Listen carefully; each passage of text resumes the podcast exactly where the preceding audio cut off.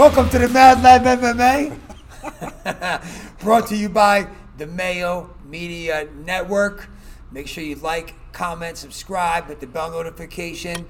Guy has great content producers here, great guys that deliver content across every sports, and he's a great guy, period.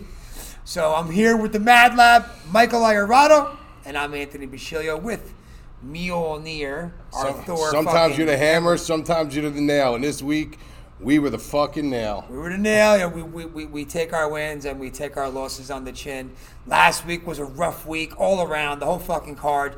Main event. Uh, I know we said it a million times, right? All it takes is one, and that fucking one happened. We were all over Blaydes, and rightfully so, I think. The, be- the better It was the right. I mean, it was the right pay. If, if I would take that fight all over again, I would pick it every time. I'm going for Blade. I'm always going to go for the guy that's going to have the more upside, the You better. know, it's funny. I had this guy. I forgot who it was. Somebody in Jersey. That Uh-huh. whenever I had this conversation, I'm like, well, it was the right pick. And it wasn't the wrong fucking pick, bro, because you lost. Uh, that's what they would right, always right, say. yeah, no, yeah. obviously it wasn't the right, Right, pick. They would say. Yeah, all right, I know, asshole. Yeah. I'm like, but you would have picked this guy no matter what. Well, no. Yeah. Like, I see if, if they were to fight tomorrow, I'd pick Blaydes again. You know, but the problem I did see with Blaydes, and now I think it's a clear problem going forward, is he really just doesn't get off the center line. You know, he really, really doesn't get off the center line. I he made the same mistake three times. The intention was there, but I think that as soon as that the first round started and he caught a couple shots, he got so scared after he felt the power. that one shot. Remember that one shot? and it fucked him up for the rest of the fight. Yeah. He didn't know when to shoot. He was afraid yeah. to go in. Yeah, he seemed very tentative. And if, if you could go back and you watch that fight, you'll see there was one point in the first round where where he got caught. And you could see he, he tasted his power a little bit and he didn't like it. Not that anyone's going to like it, but you could see it made him very cautious on the shot. And he, but he wasn't changing the angles. He's like I said in the article, that he's got to find an angle to go in. He can't go in on the center line. Goes in on the center line, and bro, it was like a fucking piston. He threw five punches. the whole fight. He hit him. And, and then afterwards he said, that's all we were waiting for. was- Crazy. I Was, mean- that one uppercut. It's crazy. You know what's funny is that everybody knows that we do, we do now that I'm, I do this with you now with, with Mad Lab, and so a lot of my friends from home, almost all of them, I, I feel like they all, all jinx me. Like Lewis is gonna win the fight. Like, yeah, I bet you right now five bucks. I bet you twenty. I bet you ten. All my friends. And then after, and, that's how, and then they think they're geniuses. And then they all were texting I me. told you, I I told you. told you, you, you guys should have picked Lewis. I'm like, fuck you. Let's talk about that fucking Korean barbecue you took me to. Never had it before. Never had it before, and I wanted to wait until this podcast. I mean, this this show to to explain. Oh, bro, You didn't like it? yeah, I like the meat, but they brought. Listen, first of all, you sit you sit at this day. I wanted to wait for this.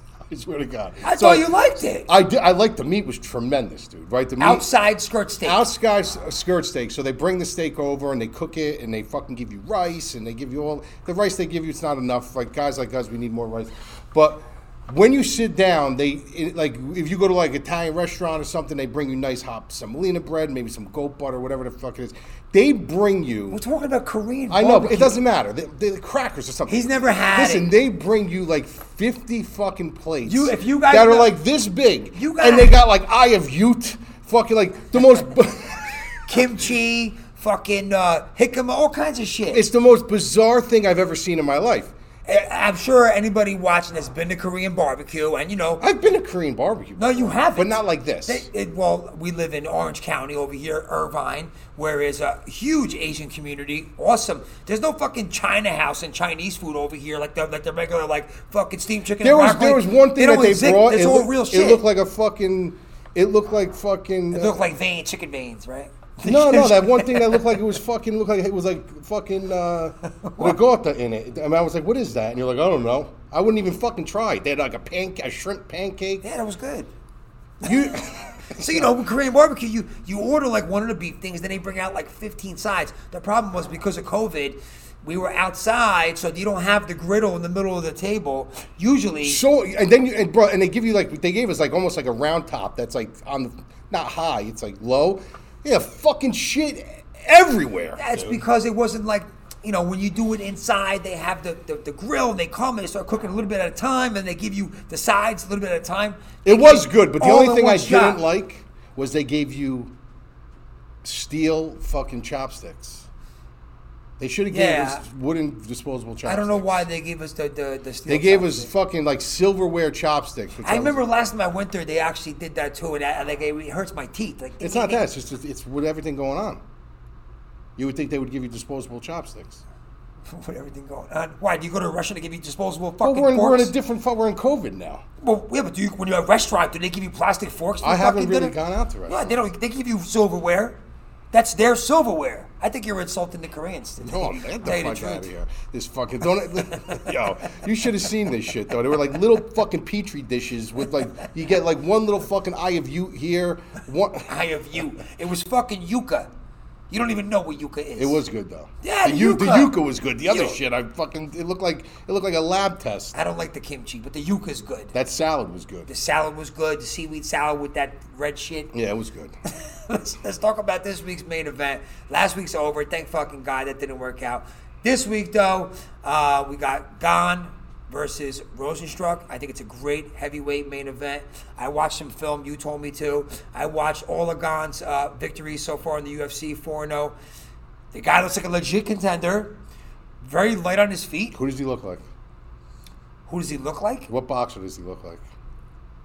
Oh, Doesn't he look just like him? Come on, Anthony Joshua. he does look like Anthony Joshua. Does he look like Anthony Joshua? looks like Anthony look at it. If you guys don't follow boxing, look at Anthony Joshua. Tell me that he doesn't look like Anthony Joshua. he moves really well for being that big of a guy. He was two-time uh, national Muay Thai champ. And then I watched him film on Rozenstruik. He lost that fight to Overeem except for that last shot. But he lost to Ngannou. Besides that, he easily won most of his other fights, Yeah. right? And looked good doing it. A lot of power. What do you think? You know, Rozenstruik, you- if you really look at him, um, like you said, he was clearly losing that fight to Overeem. And he, you know, he got lucky. But that's what you get when you're in the heavyweight division. That's what you guys got to understand. You get that. You got it with the Blaydes fight, the same exact thing. That can happen at any time. It depends where you open the window, where your chin's line at the time, wrong place, wrong time. But if you look at Rozenstruik's fight, you got to go deeper than his MMA record. He's 11 and 1. He's got the one loss. Okay, but if you go deeper than that, this is a guy that's got 70 something kickboxing fights with 64 knockouts. Um, this is a very, very polished, um, you know, striker. Uh, and what I do like about him, there's there's things I like about him, but there's things I don't like about him in this matchup. The things I like about him is the way he hunts. When he hunts you down, this is not a guy who's overzealous. He's not going to really load up on his punches. Um, and what he does is he does it with a very patient manner. And when you, he waits for you, he lets you bring him the fight, and he takes what you give him, and he'll fire back. And usually, when he fires back to measure you and stuff, it's always followed by a low kick. You'll fire something, he'll come off the center line, he'll hit you with a low kick, and he'll reset. He never stays on the center line for too long. That's what I really do like about him. What he'll do is he'll he'll get in his spots, he'll, he'll throw some feints, and if it's not working, he'll cut off the center line, he'll reset very, very aware of where he is, where his surroundings, what you're throwing, both hands, your limbs. It's very, very aware. The thing I don't like about him in this fight is that he does that. You got a guy in Ciryl Gane who's uh, uh, more athletic. He's on his feet more. He's on his bike. He ties his punches and kicks together very, very well. He's got good power, uh, but he's also got an intelligent game behind him if it goes to the ground. You know what I mean? So this is a guy who's not afraid to pin you up against the cage and take you down and work. some- That's what they talked about a lot, uh, a lot about his his submission game and his ground game that he hasn't had to show a lot of yet. Yeah, he hasn't. I mean, he, he really has. I mean, the, the, you know, the one choke that he did land, I think it was in his UFC debut. Yeah, yeah. It wasn't. The, uh, it was muscled. Yeah, the uh, what, what do you call that choke? It was the. Uh, I think it was an arm triangle he got him with. Yeah, the arm triangle, yeah. So it, it was. That was against uh, Pessoa. Yeah, Yeah. It, it was muscled. You know what I mean? But He you, tapped out quick too. but if he can muscle it. Yeah, he's, he's big. He's big, strong. you know what I mean. There, there was the, the technique wasn't there, but he knew he had the right idea. He did it against a high level grappler, um, you know, and he's not afraid to do it. So obviously he has some um, confidence in his ground game. There's just something about him that I like.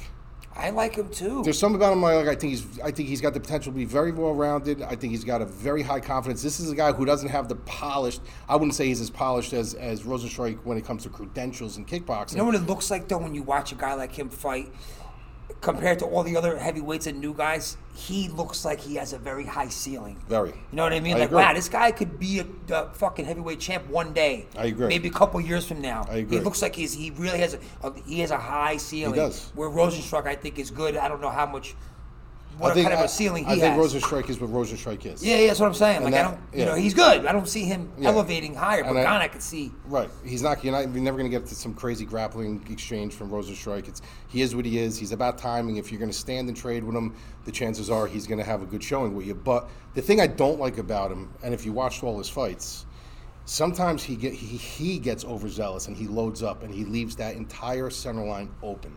And that's something that Rozenstruik, being a patient fighter, can capitalize on. Capitalize on. If you see Ciryl Gane fight, sometimes when he has you rocked, he will literally charge in and he will literally load up and just start uncorking shots from a very wide angle. And if that's leaving you open, and and Rozenstruik is patient and he waits for that, and he's the type of fighter that takes what the what you're giving him, he's going to find that spot, and if he hits you with it, he's going to do what he did to Overeem.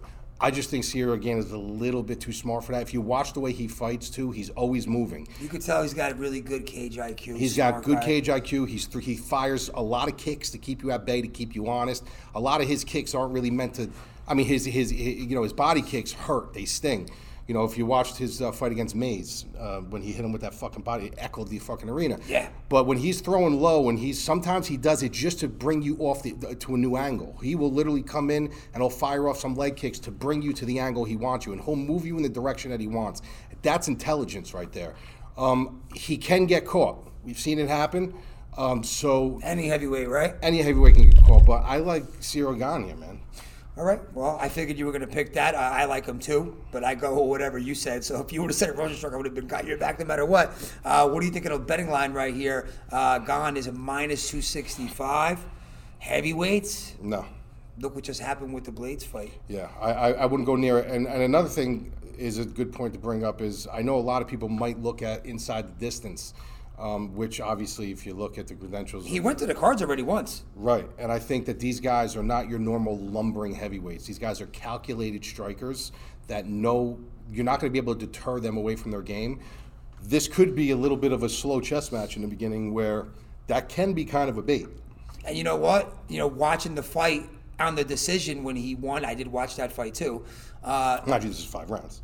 Yeah, and this is five rounds, but he there wasn't a lot of volume there. There was a lot of chess playing, mm-hmm. so I knew that once I looked up the DraftKings that he probably scored low on that one, and he did. He only scored 56 on that three round decision Gane, right? So you got Gane. So back to the betting, you're gonna lay off at money. Do you think the line's a little high, minus Yes. 265? Yeah, I, it's very high. I think that's a little disrespectful to Rozenstruik. So maybe you think it should be more like in the minus 160 range. Yeah, if it was in, if it was if it was around that range, I would probably take on. I would, I would take a plug on it. But minus two sixty, I'm not a, I'm not big on pulling the trigger on stuff like that. It seems like we're at minus 200. You know, you know, especially seeing what's been happening the last Yeah. four or five cards. A lot of dogs coming Yeah. through. welterweights and stuff like that. You know, I'm talking boxing now, but you know, when you get talking about the lighter weight guys, then yeah, you like you, fine. But if you're talking about heavyweights where Too much power. too much power, it's too, Too much, power. too much. All right, so God's the pick uh, to win, laying off the bet on this card on the heavyweight matchup.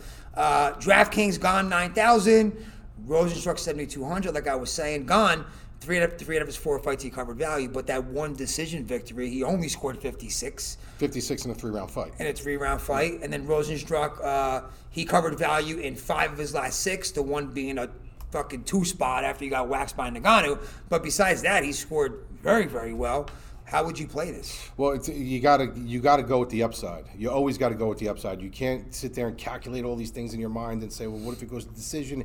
You still got to look at the facts that these are two powerful heavyweights that have knockout power and finishing ability, with five rounds to play, which means that they got those two rounds that is going to work on. the Very good chance for a knockout. very good chance for a knockout. So you want to play both sides of it. I got to be honest with you, as far as if you're going by just one guy knocking one guy out, I mean Rozenstruik's got the better upside when it comes to value and price. of his price. Because of his price. But um, I mean, I, I think I think Gane gets it done. What are you thinking? Uh, you know, if you were putting him in ten lineups, how many would you put Gane in? I would, I would honestly say just because Gane, I mean, I, like you said, he's got a super super high ceiling, but we really don't know who he is yet um, fully. I would say six four would be safe. Okay, so definitely don't fade Rozenstruik. No.